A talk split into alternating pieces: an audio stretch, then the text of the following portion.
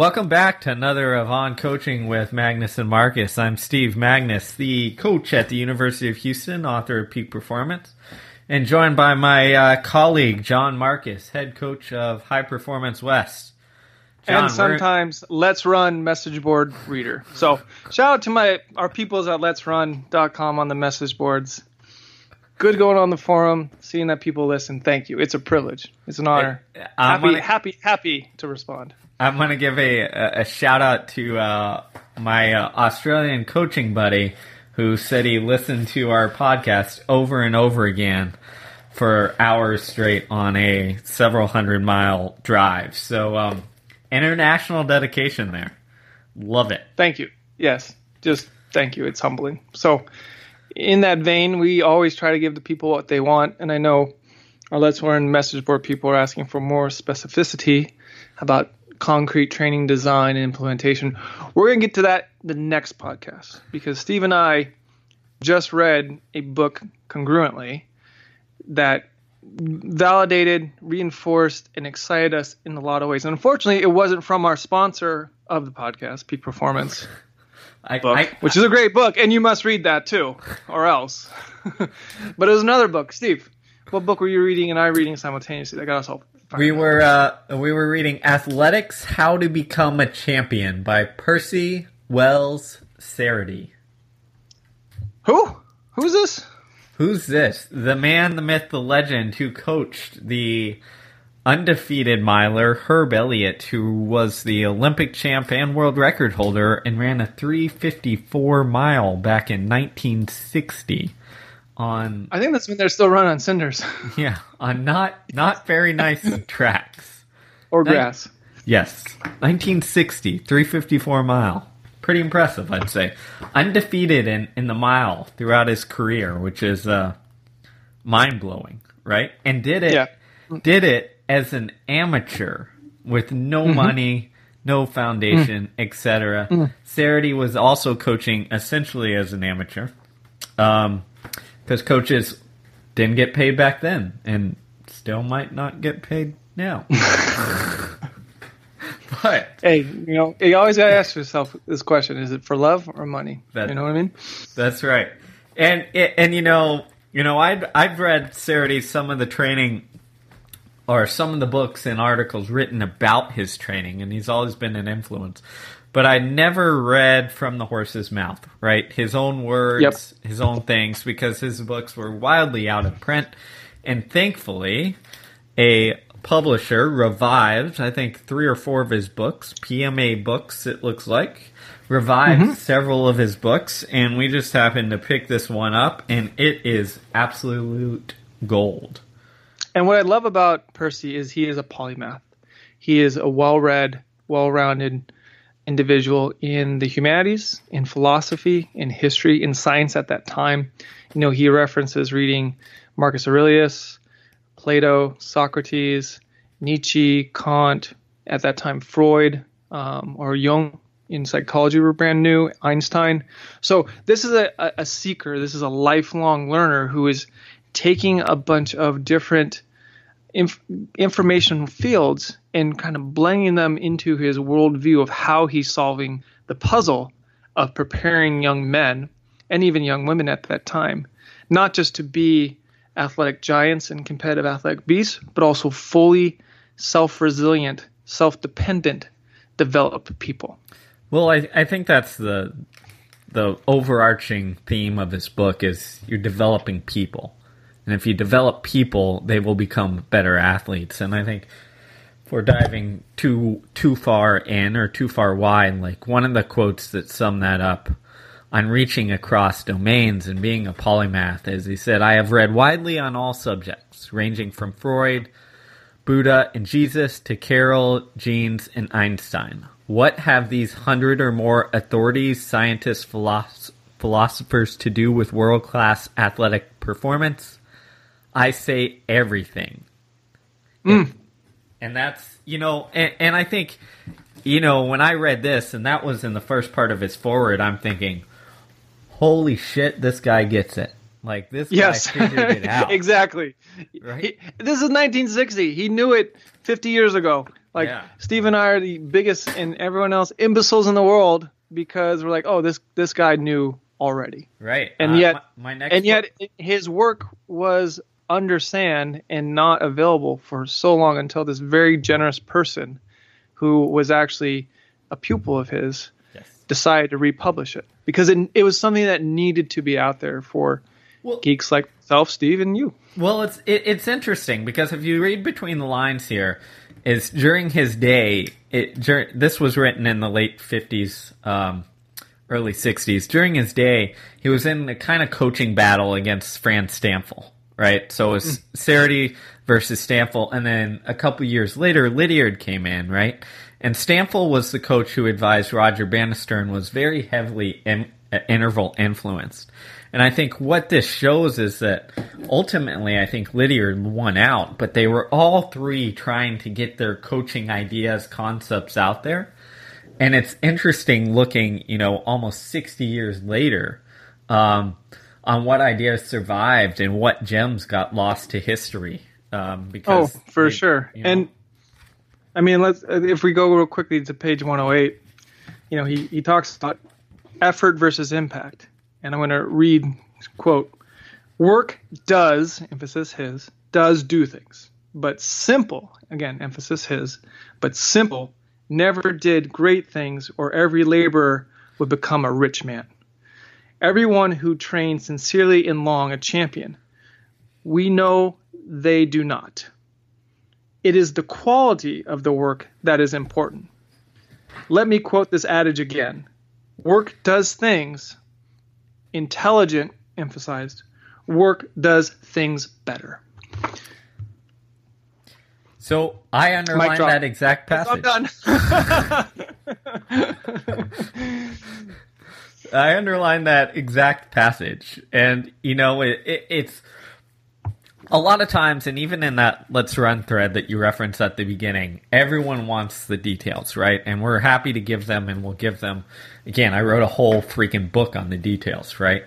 Um, but it's these profound messages, these overarching principles that I think make the difference from a coach, um, more so than any of the do this workout, do that workout. And if you're looking for a, a workout prescription, then Cerutty is not, do not read this book. But if you're looking to become a better coach, athlete, or most importantly, person, then that's what this book about is about. And that quote you read about work and intelligent work doing that. That is principle number one of coaching, right? Mm-hmm. Well, yeah, I mean, the difficulty, right, is we can sit here and talk about biomotor energy systems, um, you know, alactic, anaerobic, lactic threshold, anaerobic threshold, whatever, whatever, whatever. And, you know, we can scientifically say, okay, you can engage this energy system. It has this type of fuel for this duration.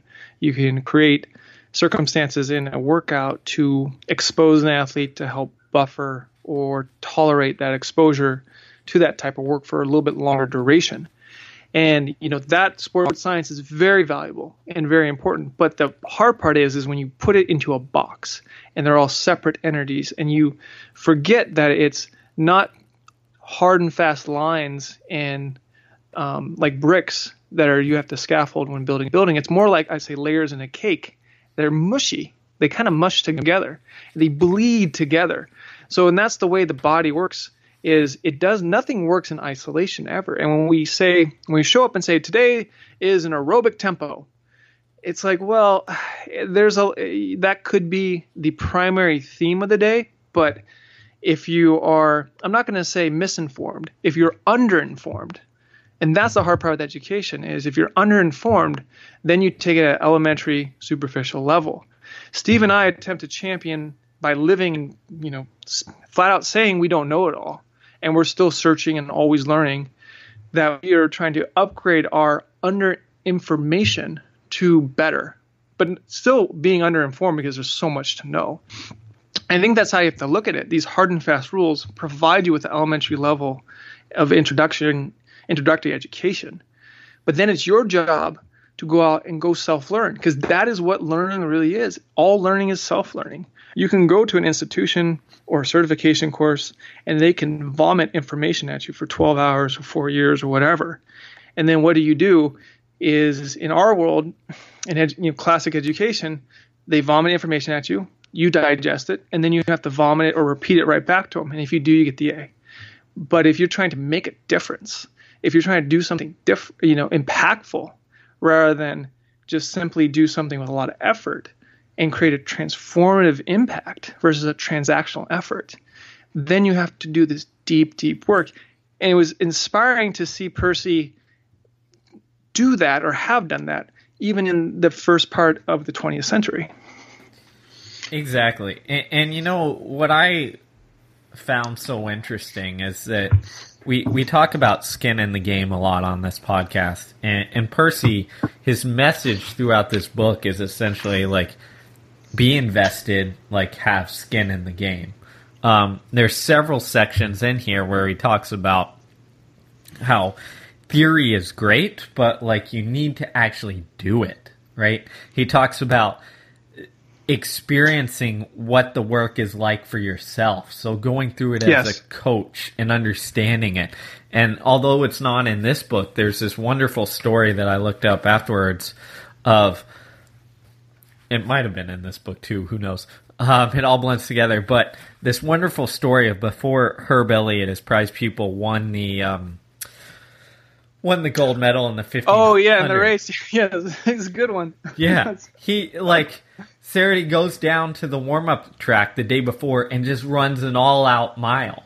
And he says something to the effect of, "You tomorrow you may run faster, but you will never run harder than I have yes, just done." Yes, love it. Right? And his point... Yes. His point isn't to say, hey, uh, you know, arrogance or whatever. It's it's essentially like, hey, skin in the game. Like, I'm going through this with you. Like, let's go. Like, the point is to run your ass off, you know? Right. And he's he's demonstrating, I am running as hard as I can, all out, my maximum, my best effort. Because that's where art lies, is in your best ceiling of your limitations, full expression effort.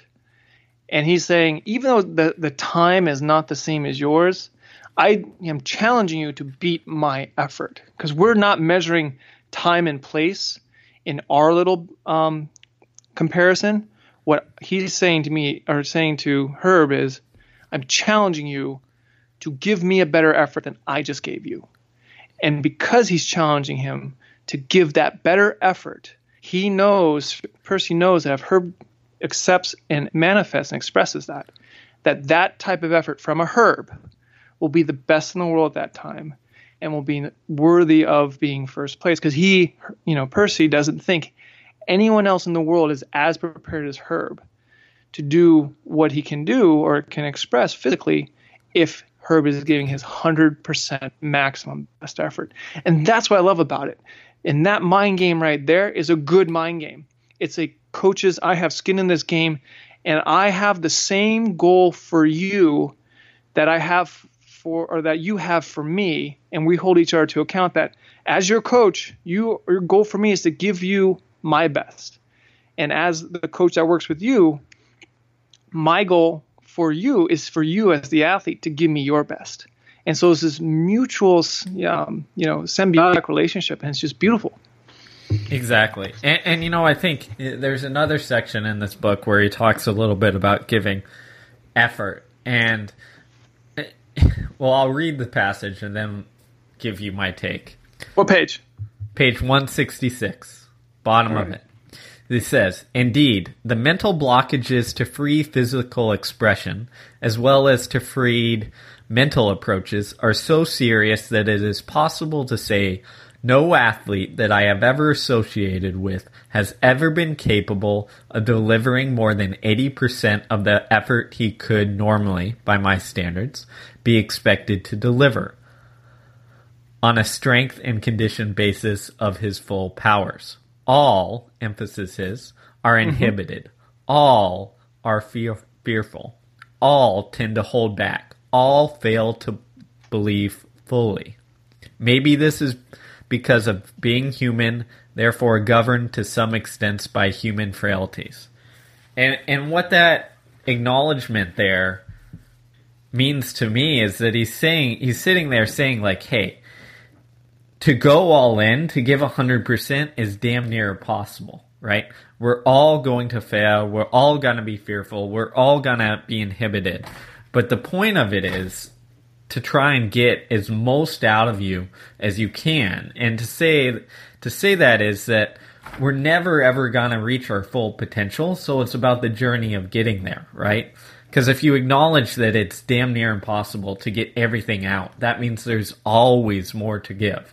There's always more that we can come out, get out of it. And the process of coaching and the process of training is to figure out how to slightly get a little bit more out each subsequent race. Exact, exactly. Uh, continuing on that point is, you know, Steve and I, we get field questions, or people are curious, you know, how do you run workouts by feel? And, you know, the the whole point of the feeling is, okay, we, we take the number, because the number can either record or direct. Run as the coach, you can you can either create an exchange that is coach to athlete, or you can allow an exchange to be that is athlete to coach, coach back to athlete. So what do I mean by that? Let me break that down real quick as an aside here. Coach to athlete, athlete does a rep, and you say, you know, hey, that was good. You're sixty-nine point seven. Uh, you know, the target was sixty-eight point five.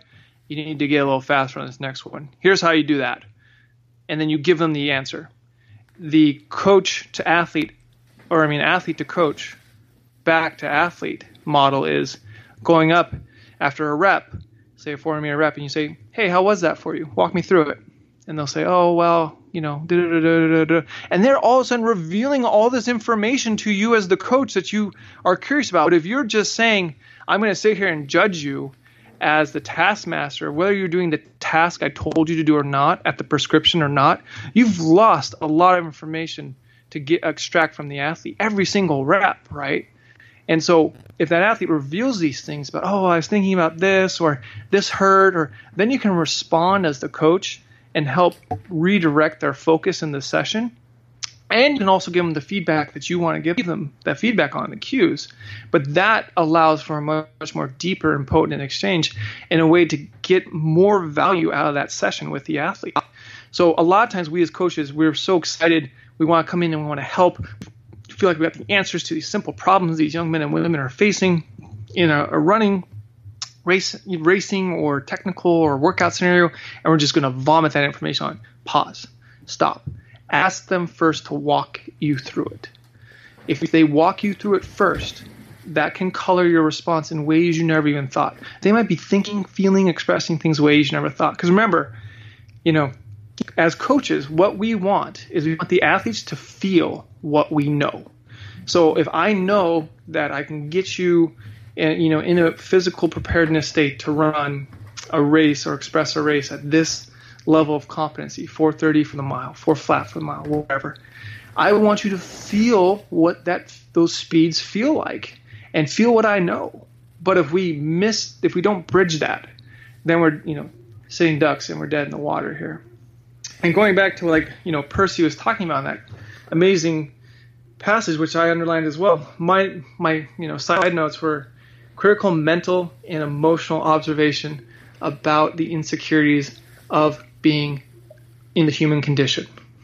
And Steve is spot on. There's so much insecurity, but if you try to create security by saying you do these workouts at this prescription, then you're going to hit this pace or hit this target time, which is great to have. Don't get me wrong. That's a good way to develop people's relationship with what things feel like. But you might have also put a big ceiling on them that, oh, coach only thinks I have to, I'm capable of running a four twenty mile, so I'm just going to meet his ex or her expectation, and that's it.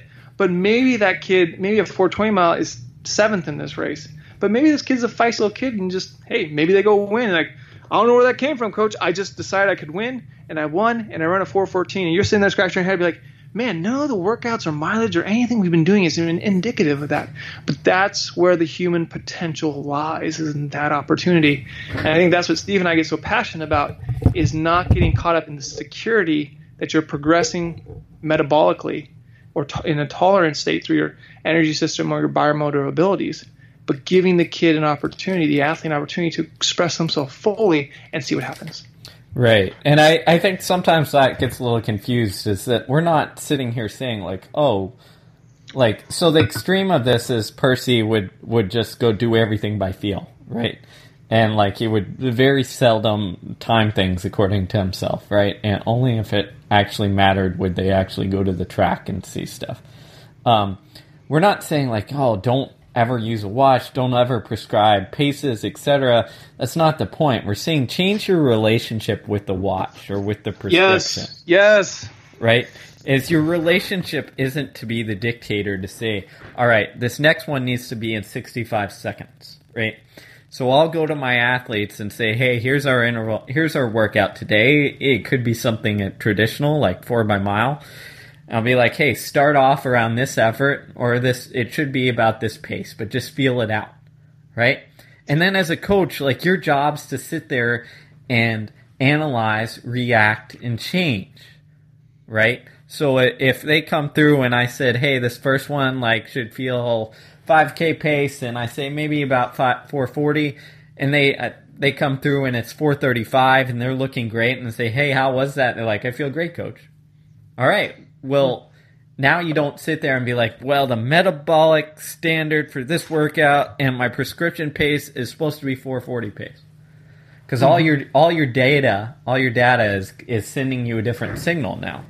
So you say, all right, mm-hmm. like let's adjust and see what the, where this goes. But the point you made is that if our relationship is in the other direction where the prescription dominates, then what happens is we end up holding holding ourselves back.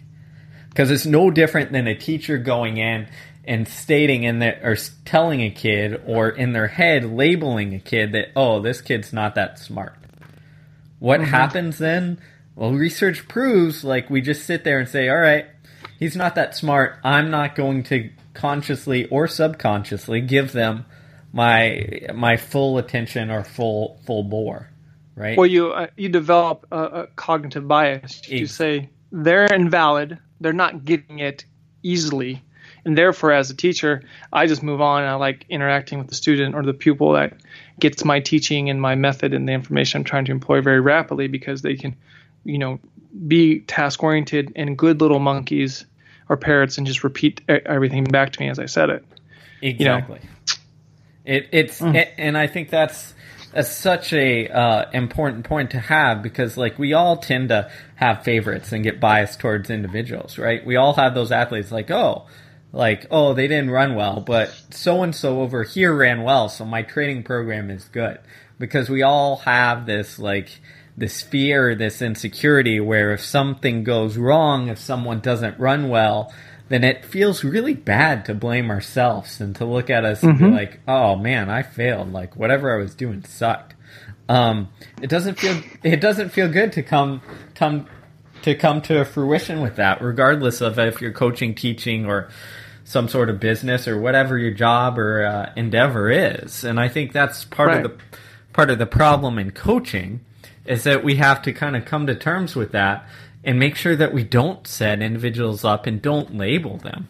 And I think right. if if you read Percy's book through it over and over again, he talks about exploring the potential of humans, of the person, mm. and not setting limits. And, and in there, he uses the example of Herb Elliott, who was a four twenty high school miler and then, you know, came down the next year and broke four, essentially. Um compared to John Landy, who was um, maybe much more like talented. Yeah. yeah, he was much, much faster early on, matured it, much more rapidly. Exactly. And, you know, in his day, he points out, you know, they had different ideas on how athletes had to be tall or or mm-hmm. couldn't be short, and he goes through a list and disproves that. And I think his point in there is to say that, like, you don't, you and I, no one knows the potential of any human. We're not that well, I think good. This goes back to your, your tweet that you threw out a couple of days ago when you were at World, Steve, was we based we look at these outliers who achieve magnificent things on the world stage or competitive stage of the Olympics, world records, whatever, and then we attempt to, you know, take the principles or the things the outliers did and apply that to normal, average, everyday athletes and say, well, let's just copy what this outlier did because that's their quote-unquote way and their system and their model of training, and it won them a gold medal, so it will probably get you better. Right, exactly. And that, that prescription, and it goes back to this book too, that part of this, half this book is, I feel like, a rant against prescriptions, right?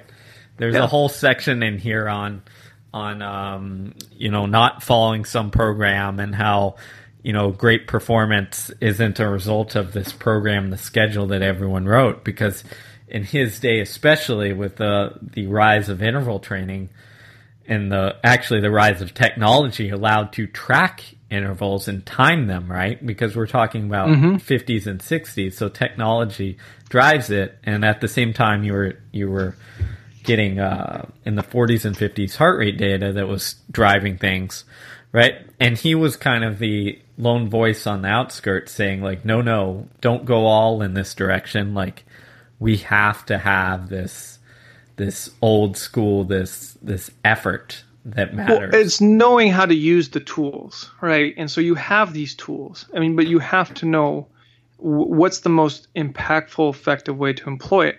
You know, we're not trying to get to this automation where athletes are some type of physiological robot that you say, run these number of Ks at your V O two max pace, and then two weeks later you do it a little faster, and you do it a little faster, and you're guaranteed no, you know, no ifs, ands, or buts to get more efficient, because that's all we're doing. And as much as science wants to make it predictable, because that's the job of science, is to take data and try to create some type of, you know, causation to some, or in correlation to some causation, and just say, okay, well, we have these numbers and this happened, so how do they relate? Sometimes, you know, most times you, you have to blend the hard with the soft, the hard science with the soft science. You know, I can go up and teach a curriculum and be very banal and monotone, and it's not really going to capture people's hearts and minds. But if I go up and sit in front of people and teach a curriculum with enthusiasm and encouragement, getting people to get involved with, you know, demonstrations, you know, calling people on, on, on them for their interpretation of something, all of a sudden that curriculum's come alive. And it's a much different experience. So, you know, when Steve and I are sitting here bashing traditional methods, what we're saying is we've become reliant on that being the only thing that your role as a coach is, is to be a, you know, a, a workout writer. And then you guys do these workouts and then you'll be good. Because we as coaches, we love talking about training. I mean, this is a whole podcast. It's just us talking about training and thinking of training methods and employing different strategies for it. But the athlete, they like competing. They like racing. They just like, coach, I want to beat people. I want to be good. Don't ever lose that. And sometimes we bog, especially endurance people, down because they're smart. And I go, well, how do I get better? Well, you get better through the work, hard work, commitment, et cetera. Okay, well, what does that look like from a practical standpoint? Well, it looks like doing a long run here, programming training there, doing these, doing this, doing all these tasks. But if you're not, you know, really, really clear on how the tasks bleed into getting that athlete more competitive and more excited to compete, you know, that's what Percy is doing. Is he's He's waving a, a flag and saying, hey, guys, just F Y I, this is the new darling, but these methods have been work. You know, this is the new darling that's just putting a, some clarification and some conciseness on what we've been doing for a long time without the tool. And, yeah, it's good to have tools. I, I, I like having nice tools. It's, it's, it's fun. But you should know what the tool is for and that it's not to be used every single day, every single second. It is a tool to employ for certain scenarios to help maybe reinforce, to help check in, to, you know, help validate in some occasions. But don't use it for what most people want is reassurance, because you can give reassurance all the time, reassurance after reassurance. That is an endless pit that you can spend time and energy throwing things into. At the end of the day, trust is what counts. And trust and attention, that's the economy we really traffic in. And those things are in very short supply. And how do you create trust and attention? You just keep showing up every day and giving it everything you have. Well, and if you do that, you're in a good spot. Well, think about, in terms of attention, what happens, and I'm guilty of this myself. Like, think of what happens in attention as a coach If you're ha- you're holding either your phone as a stopwatch or even your stopwatch, what what happens? What what happens during an interval? Where does your attention get drawn to? It the numbers dra- on the screen. It, yes, it gets drawn away from the athlete you're watching and down to the numbers on the screen.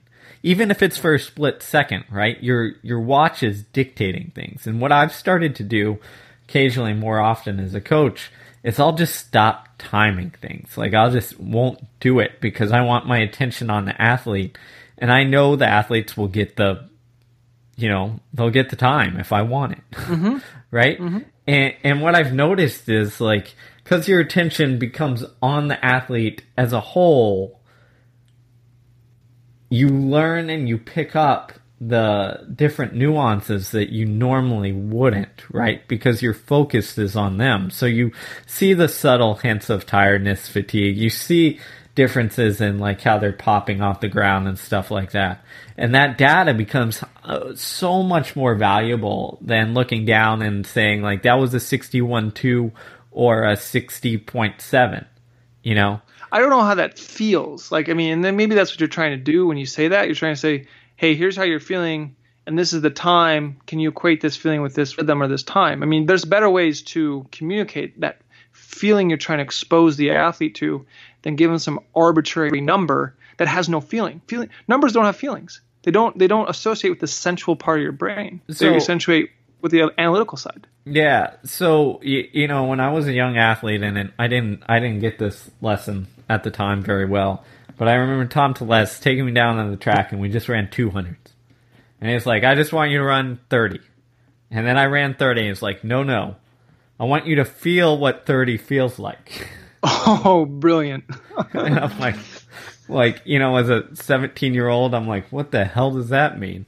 You know, mm-hmm. I just ran thirty, man. I was spot on. But I was spot on with the watch, right? Right. And it took a while, but he's like, no. He's like, his example was, was this. He's like, pay attention to your arm swing and think of it as like your your subtle foot on the gas, right? When mm-hmm. you're driving a car, you're not thinking like, oh, I need to push the gas a little bit to get up to sixty miles an hour, and then I see the dial go to sixty, and then I know I'm on that spot, so I'm going to hold it there. No, like when you accelerate off a line, like you just feel it after a while. You've been driving for a while. You know what it takes to get up to sixty or in that range. And it's like that that should be what you feel when you're running, right? You should know like, oh, this rhythm right here feels like sixty. And if I want to go down to fifty-eight, what I do, this just little subtle push on the gas, and maybe maybe that's like a slightly faster arm swing or slightly faster through the range of motion. Whatever that feeling is, that sensation is what you're after, right?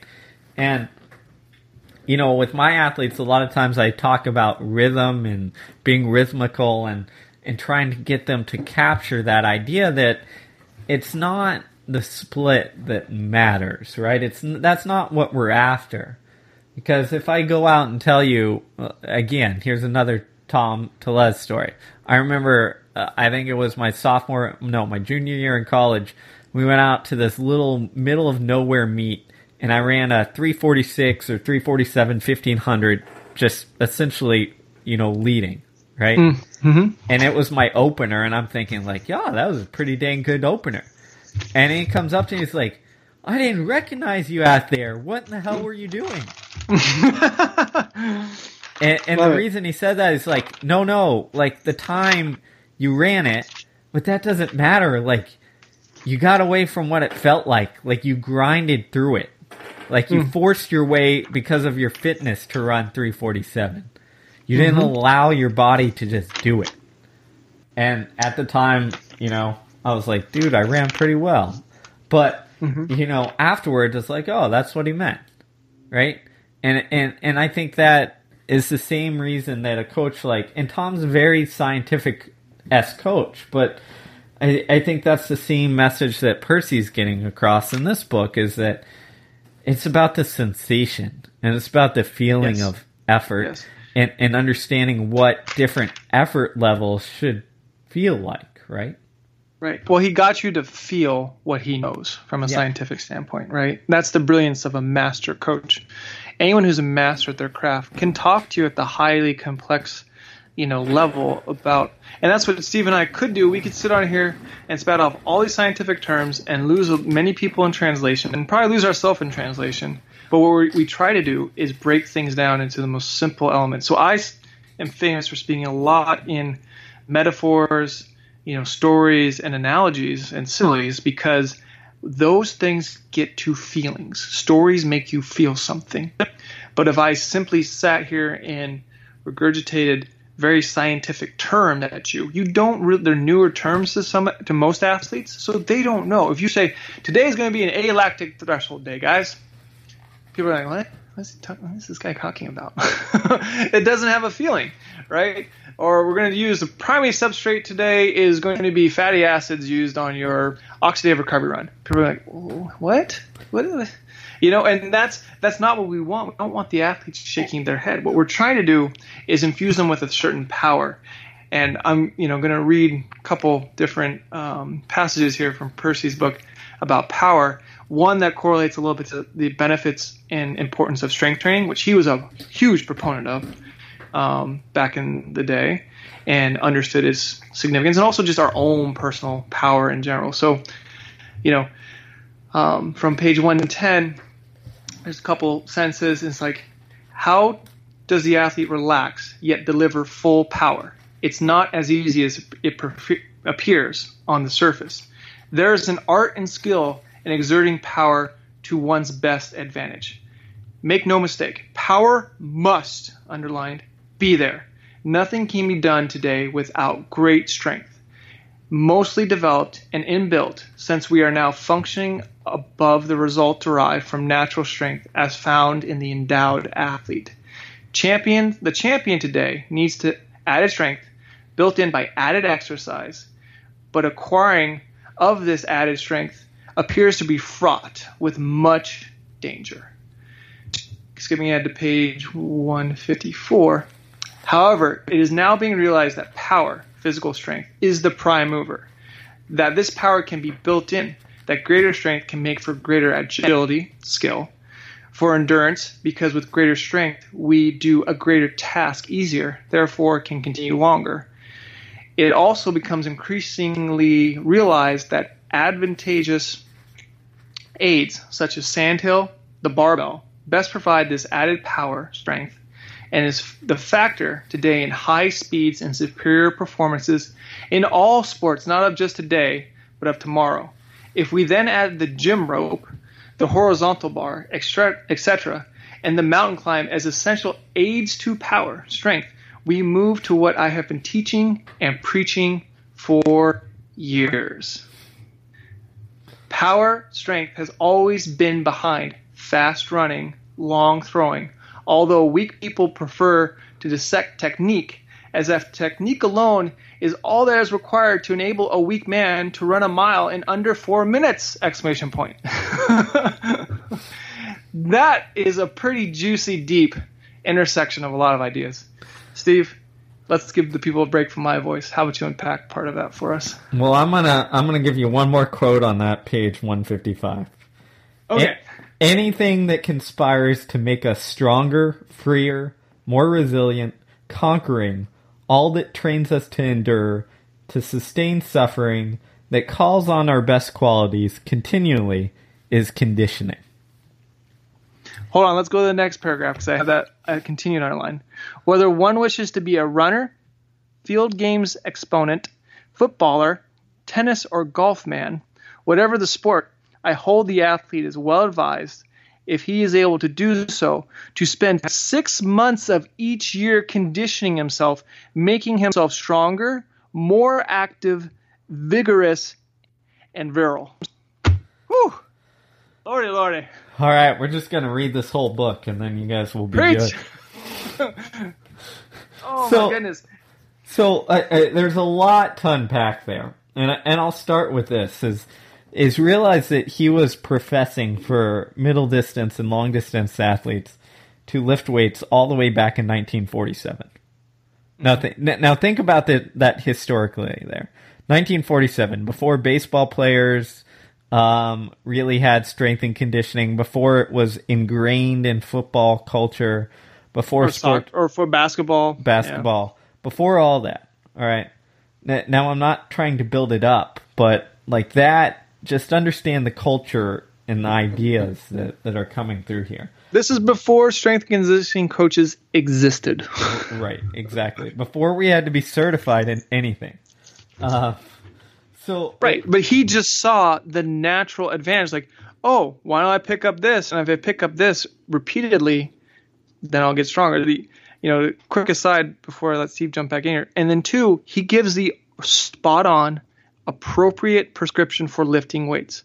You start at three reps or three sets of five to six reps, and you don't want to be to failure. You want to be as so you could only do maybe one more in that set.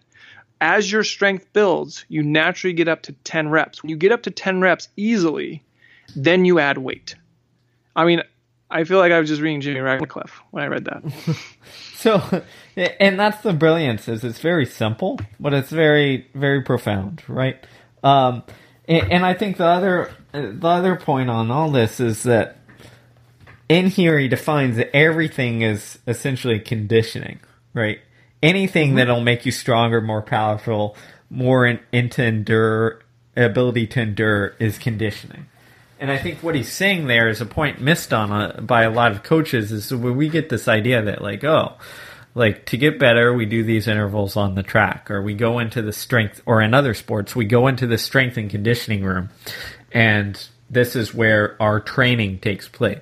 And what he's saying is like, no, training, training takes place. It's life. Like they're, they're interchangeable. It's like what you do, regardless of whether it's a, at some defined practice or not, is is conditioning, and we need to take advantage of it. And if you looked at the environment he had with sand dunes and stuff like that, is he created these massive crazy circuits um, to create that strength and power, because that's what he had available to him, right?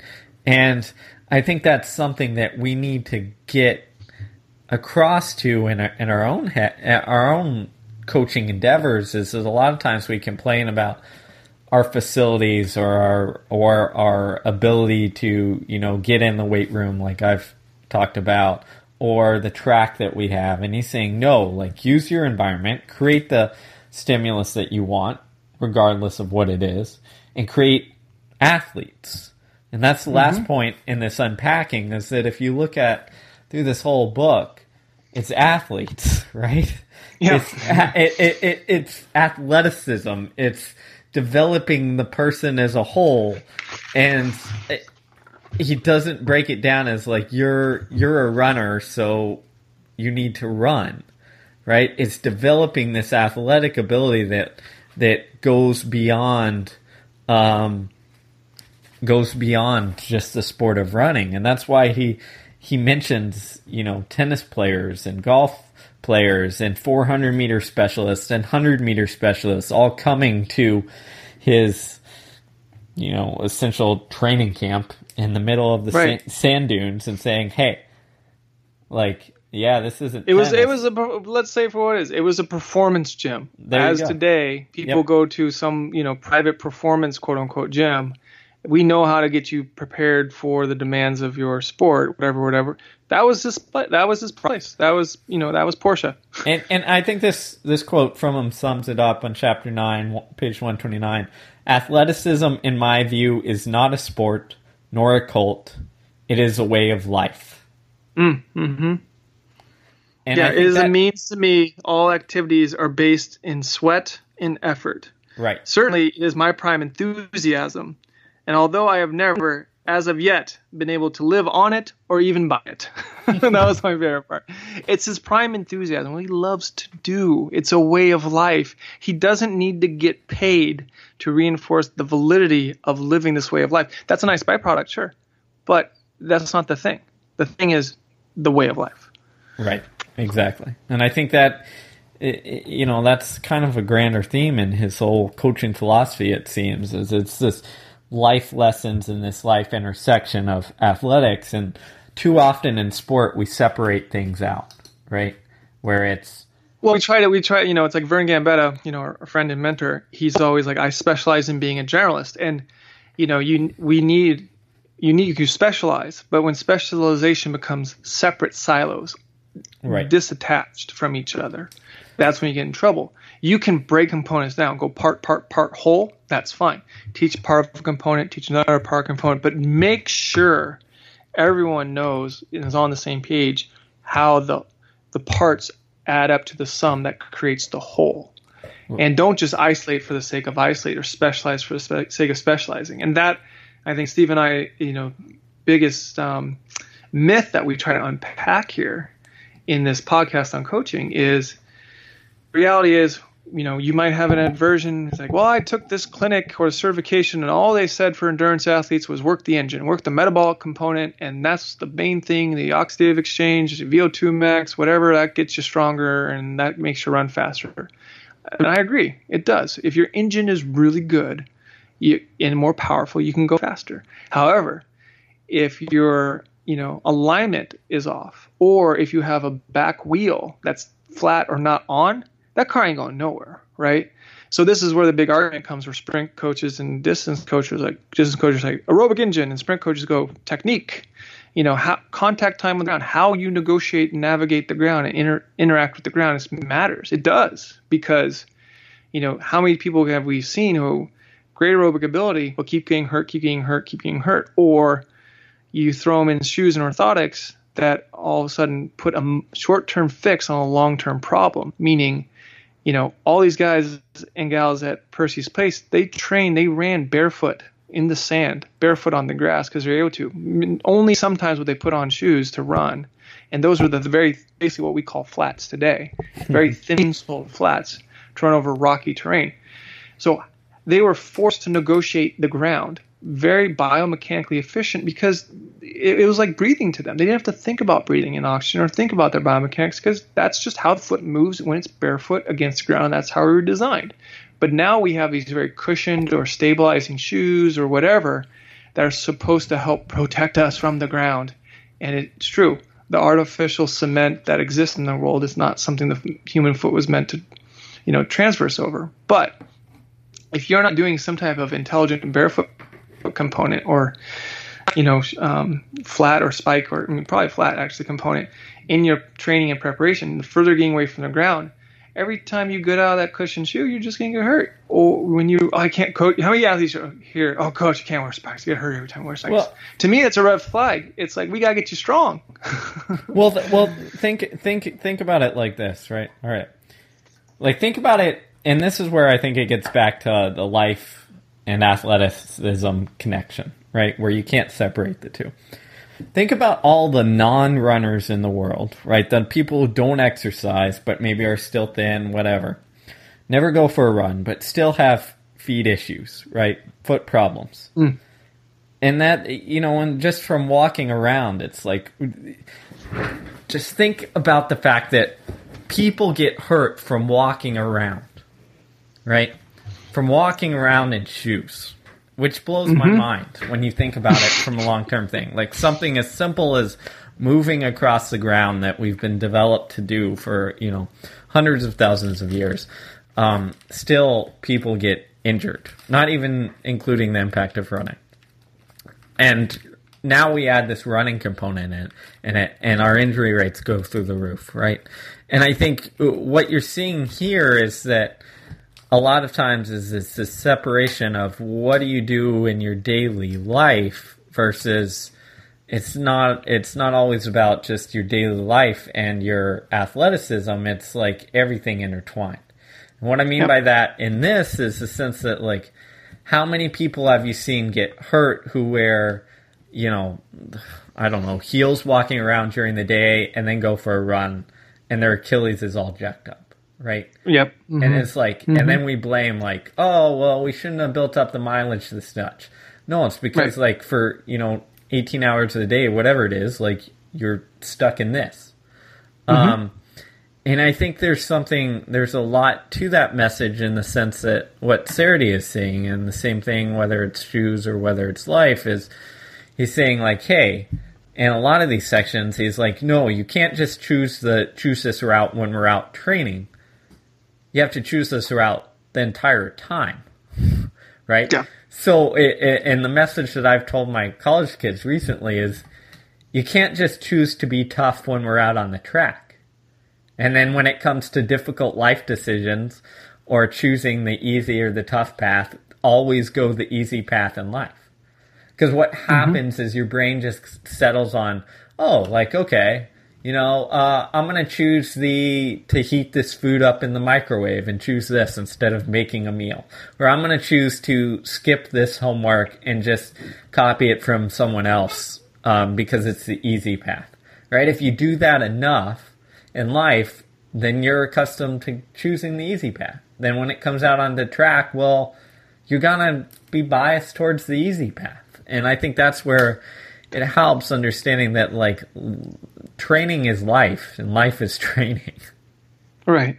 And most athletes, right, when do you see them in their absolute sheer, pure state of joy? I mean, we saw it a lot, the emotions expressed at the World Championships. It's when they set a P R or when they win a medal or when they win a race. That moment is fleeting. It, you can't have it because it's the manifestation of a lot of blood, sweat, tears, toughness, focus, you know, things you don't do. Remember, that's the true definition of who you are. You are defined. Who you are is defined by what you do not do, because there's so many things to do. What you don't employ makes you what you're going to be. And once that moment happens, that that click, that athlete, I've never felt this emotional rush of joy, enthusiasm, adrenaline. Look, I did it. I'm competent. I did something better than I've ever been able to do before. That's the thing you're selling your athletes, coaches. And that's the thing we're always selling. And you are always a salesman or woman to sell them on that feeling, in, you know, inconsistently felt. Every race is an opportunity to feel that in some way. That's why we're doing what we're doing.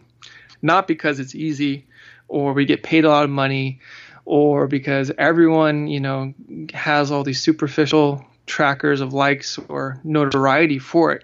It's because it just feels amazing when it's done the best that you can do it.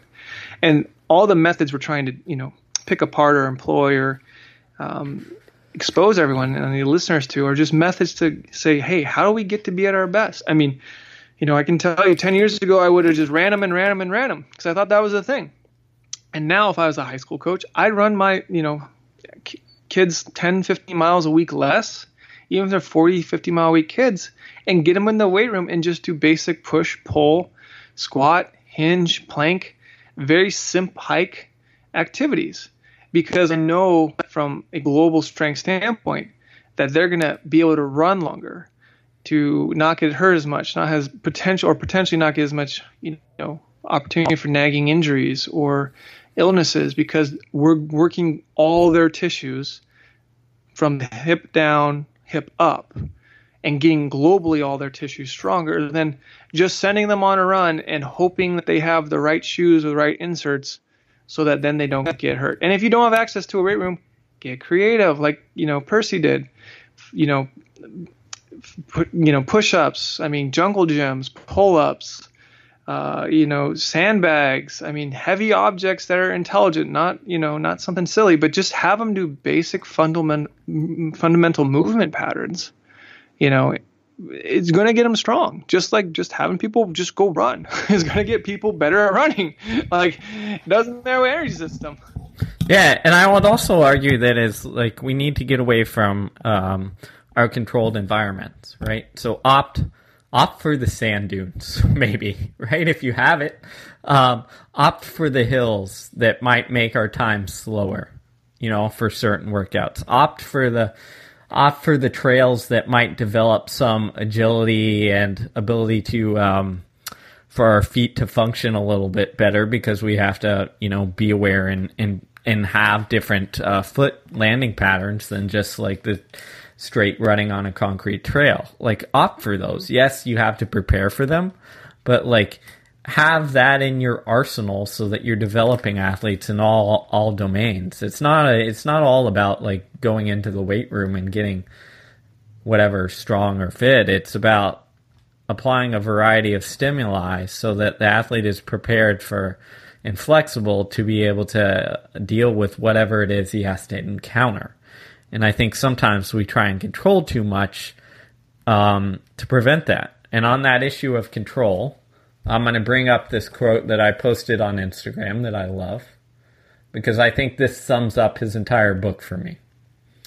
Oh, you do? Because I got another quote that I think sums up even better. So we'll, what we're going to have battle round, quote battle round. All right. Steve's, Steve's quote versus J-Mar's quote. All right. We'll go for it. I just love this because it resonates. Okay. You with first. Me. I'll finish. I'll, you first. I'll give uh, you. All right. Got first it. move. I mean, you know what I'm going to say, so it's. I it's, know what you're going to say, and it's a really good quote. Okay. This is page one twenty-three, chapter eight, for those who get the book. And, and that's the best chapter, by the way. Yeah, it's chapter eight. It is. In this con- is where my quote's coming from, too, F Y I. Uh, okay. Uh, Another right. interrupting, Steve. Go ahead. In conclusion, and to repeat, the belief adamant in my teachings is that the athlete must be developed in the end so that he be entirely self-reliant, self-dependent, able to know instinctively and understand his nature, personality trends, and his requirements in exercise and training from day to day, month to month, that he instinctively, by inner div- divination, senses his strength and ability and the ebb and flow of both, that he feels a responsibility in the end only to himself as a unique organism, even if it be within the corporate body or state. In this way only, I opine, can the athlete ever come face to face with himself as an athlete and a man, to be indifferent alike to praise or censure, honors or defeat, and to realize he is what he is and does because he is. He needs no other incentives, duties, loyalties. Such an athlete and man, who I adjudge is the ultimate, will be positive in outlook, dominating as to his environment, successful in his attempted achievements, at least mostly. Mm. Mm, and what part. I love about that is it just sums it up. In my view, that, you know, I posted this on Instagram and Twitter, is that great coaches coach towards independence. And we've said that a lot of times on this podcast. But what you're trying to do is take an athlete to a journey. Training is a journey. Coaching is a journey. You're trying to take them along a journey to become a better person, right? And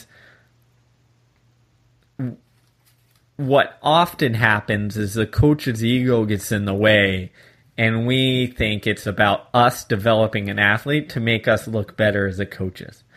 And instead, what you're trying to do is you're you're essentially trying to make yourself obsolete, where you what you say, you know, isn't that profound. Where the athlete knows, the athlete figures themselves out. They understand the feelings. They've surpassed you in terms of understanding their self and can see things um, and feel things as good or better as as you can. Um, so it's about giving them that empowerment to coach towards independence versus creating dependent athletes who think that the only reason they are here is because of you, the coach, and the only reason that they can stay at this level is because of you, the coach. That might feel good as a coach to say, oh, these athletes owe me this much, but it's a false dichotomy. It's a false, uh, a falsehood that isn't reality. Reality is that the athlete should be the one driving the ship. one hundred percent agreed. You know, what I can add to that is coaching is best done with a high degree of empathy. You know, it's hard emotional work to come and show up every day and have that empathy for every single athlete. Um, you know, it's generous work. You have to give a lot of yourself, not just solely to the ones who's the athlete who's going to get you the most notoriety, attention, and spoils, but as well to the athlete all the way down to totem pole in terms of performance um, chart about who's going to, about giving them just as much. And that's generous work. And it's important that you remember you've signed up for this as a coach. You're a servant who's giving generously the most of them that they can to every single person that they're interacting with, because they might not reciprocate. Very rarely do they, because they're young men and women still finding their way in the world. But if they can look back ten, twenty years from now and be like, man, that guy, that gal, yeah. Like Steve said, I wish I would have known what Tom was trying to teach me then, because he looks back now and goes, why was I the the, dumb, the dumb dumb who couldn't get the lesson?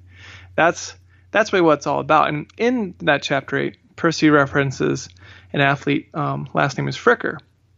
And Fricker came to his training center, and Fricker was by no means a world record holder. It didn't even break like one fifty, one fifty-two for the half mile.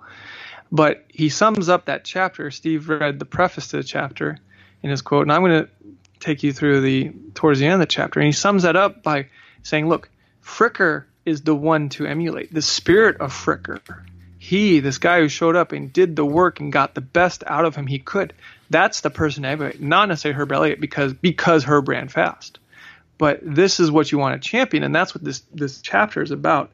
It really is about what to champion and what to look for in champions and how to define champions.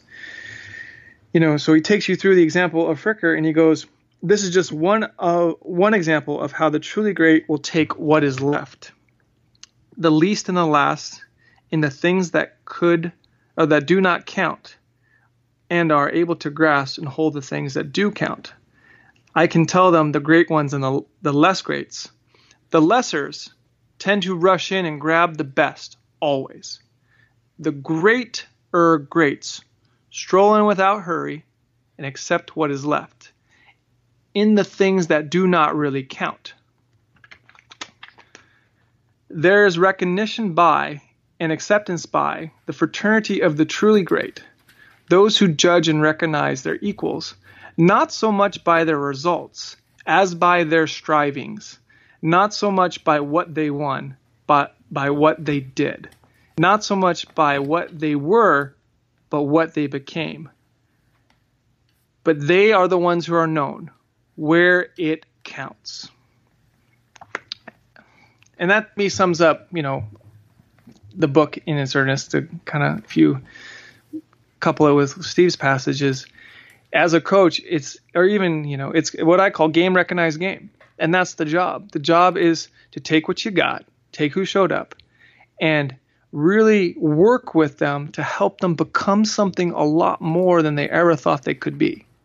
And I mean, it, it, that to me is the is infinitely more rewarding than the big bonus paycheck, or, you know, the, this contract, or this type of payment. I mean, because that's that nour- that nourishes the soul, even though it might not nourish the bank account or the bills. It mm-hmm. nourishes the soul, and that's the thing that keeps you going.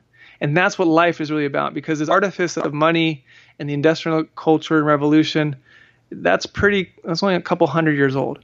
But how we communicate and get nourished emotionally and sensually in what we feel is hundreds and thousands of years of human, of humanity.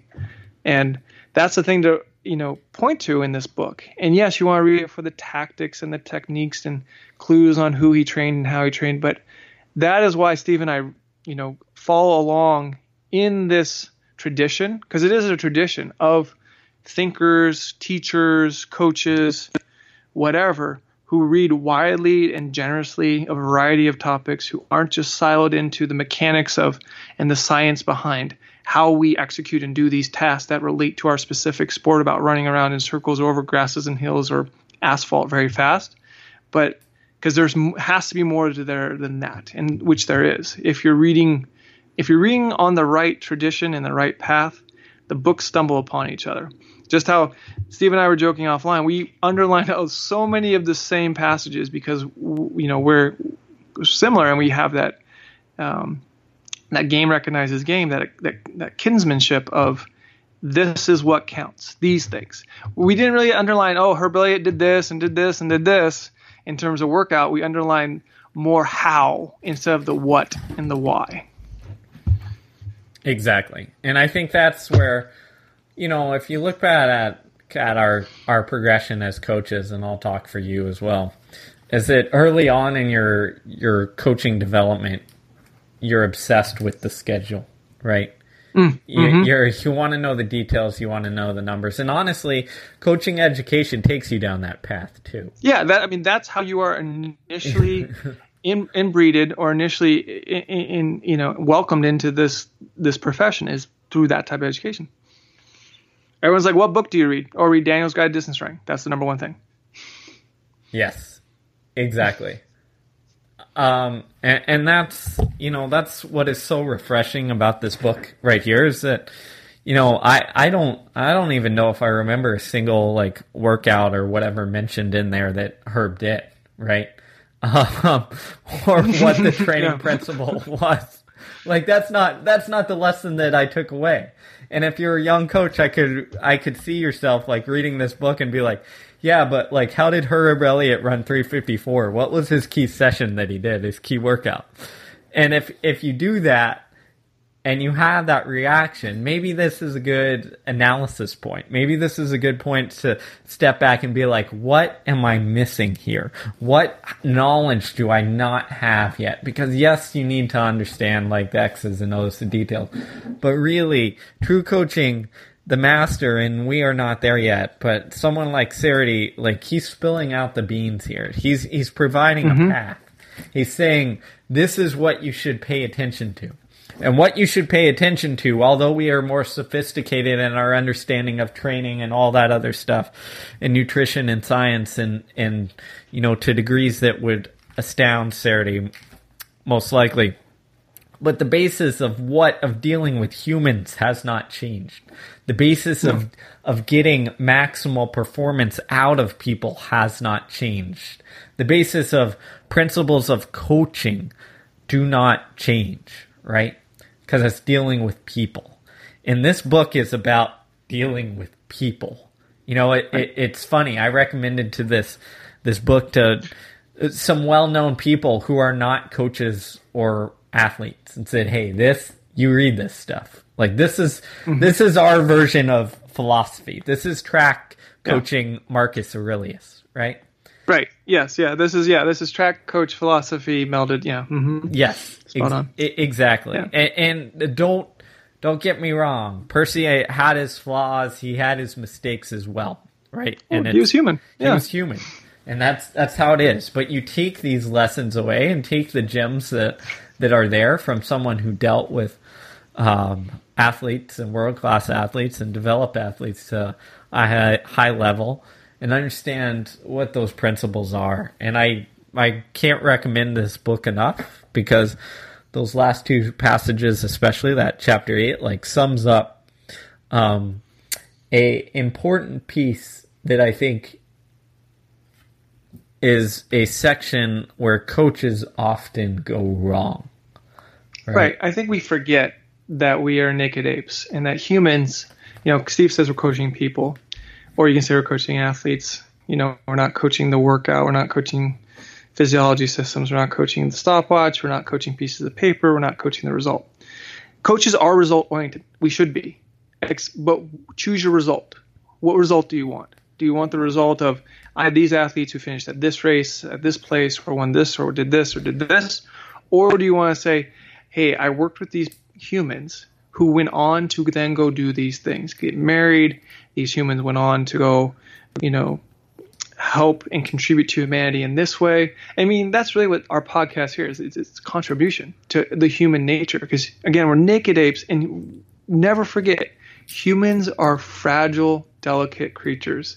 And we all deserve empathy and we all deserve compassion to get the most out of us, if that's what your aim is as a teacher or a coach.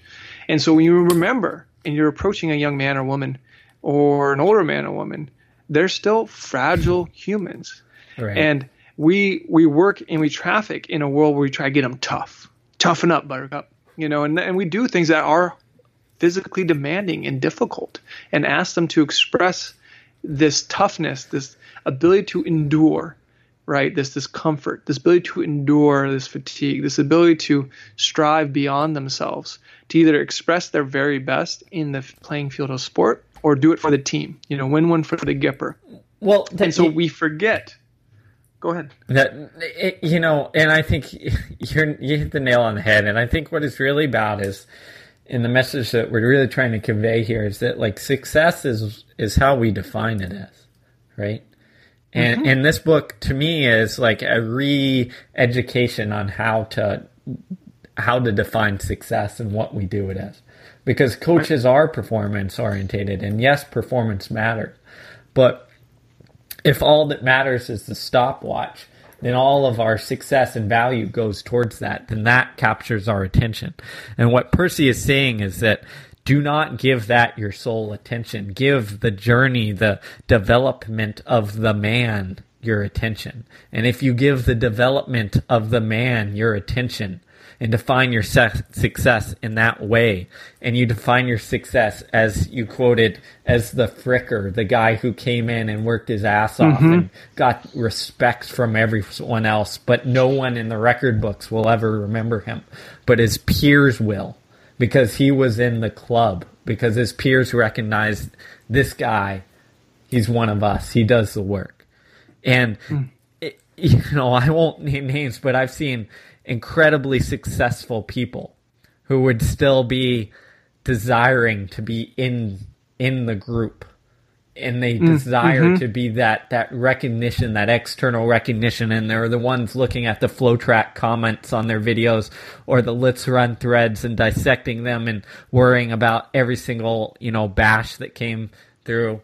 Um, oh, should I be honored if people bash the, the crap out of me on Let's Run? It means, it means someone cares what I'm doing. Like, right, right. Thank you. It, Appreciate it. it. Like, it, yeah, it's an right. honor and privilege to have haters. Like, and I love them. I love all the haters that that, that exist. But the right? Thing, and exactly. But the thing is, like, certain people will get at and they'll define their success in that way.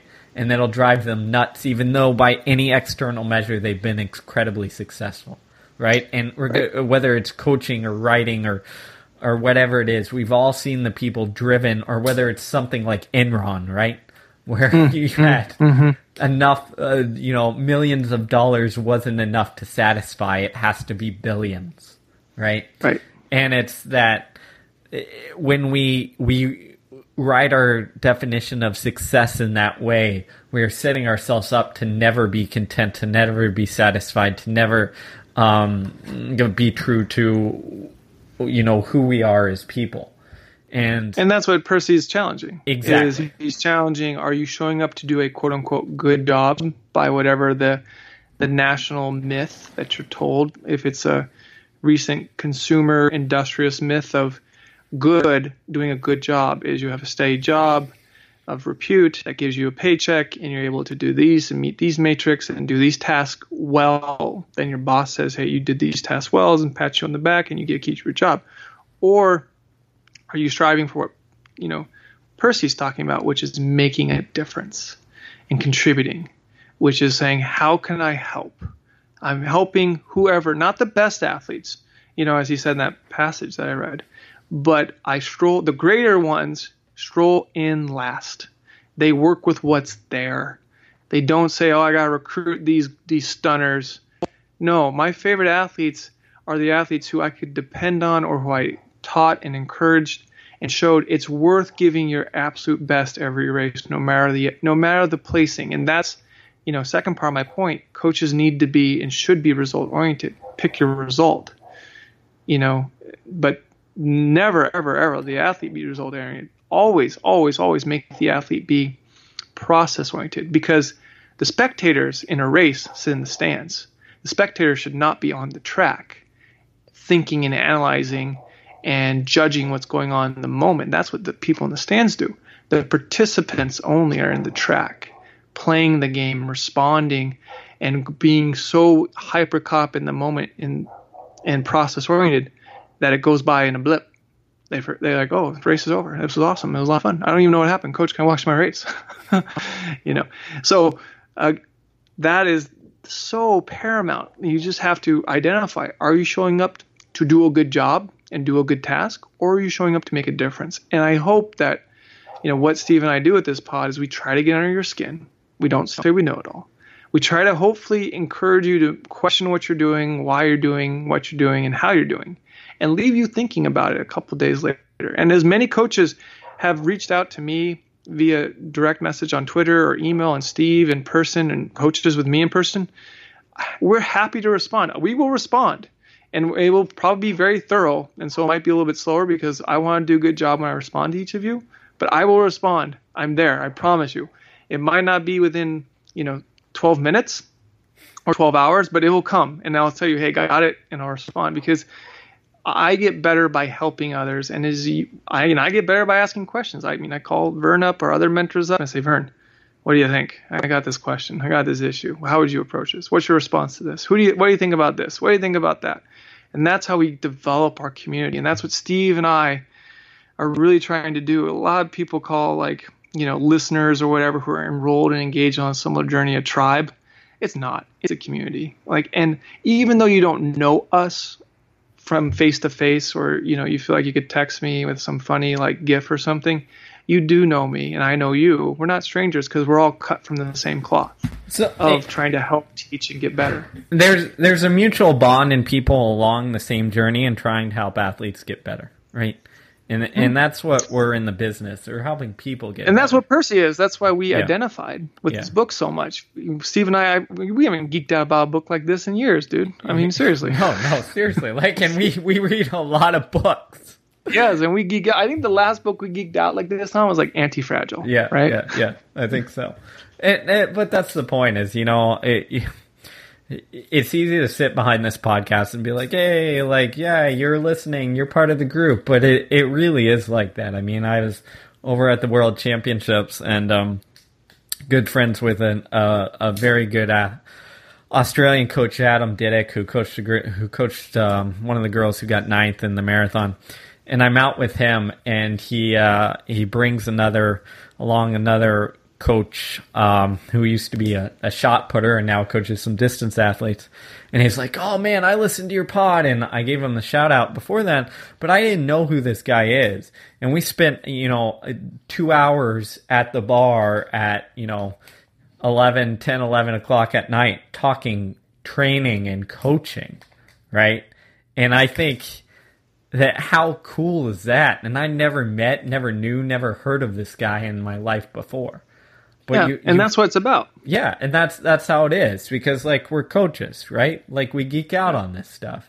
And like, yeah, I mean, I have a friend like Thor Epstein here in you know Portland who coaches at Wilson High School, and Thor's like, you know, he listens to the pod. He's probably listening to this one, so shout out to you, big dog.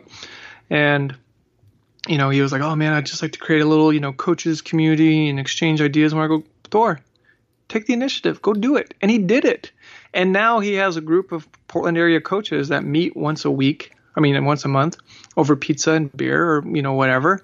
And for an hour, two hours, they just talk whatever theory. How would you handle this athlete? You know, rules, you know, venting, whatever. But their bond is so much greater. And I'm like, he, you know, it's been a year since I encouraged him to do that. And he did it. He took the initiative. And I was just like, great job. And he goes, "Well, I couldn't do without your nuts." I go, "No, you just needed my nuts just to like get you get you going, get your engine started. But you wanted to do this, and you're doing a great job, dude." And I'm frankly jealous. I wish we could have one, Steve. You, me, Dan, some other cats. one, one of these days, one of these days, we'll uh, we'll get it done. Because, but that's what it is. Like we we joke about it. We but we all have our little collectives, right? Of of coaches who we converse with and bounce things off with. And the the more coaches in our community who we can create, who um, become a part of this, and this podcast is part of that, right?